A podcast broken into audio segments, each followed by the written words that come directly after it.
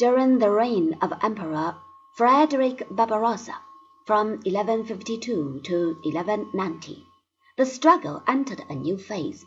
In eleven fifty-four, Hadrian the Fourth, an Englishman, was elected to the Holy See. In the beginning, Pope and Emperor joined forces against the city of Rome, which defied them both. In their movement of independence, the Romans were led by Arnold of Brescia, a forceful and courageous heretic who inveighed against the temporal splendors of clerics.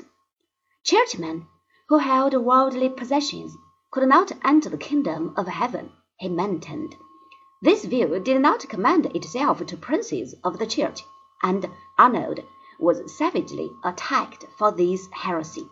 These troubles had begun under the previous pope, but came to a head when Hadrian was elected. He punished the Romans for a civil disturbance by placing them under an interdict.